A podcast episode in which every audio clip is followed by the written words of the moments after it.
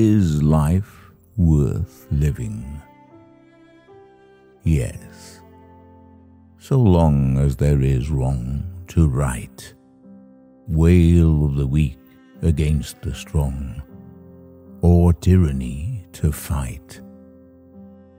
Long as there lingers gloom to chase, or streaming tear to dry, one kindred woe, one sorrowing face that smiles as we draw nigh. Long as a tale of anguish swells the heart and lids grow wet, and at the sound of Christmas bells we pardon and forget. So long as faith with freedom reigns, and loyal hope survives, and gracious charity remains to leaven lowly lives.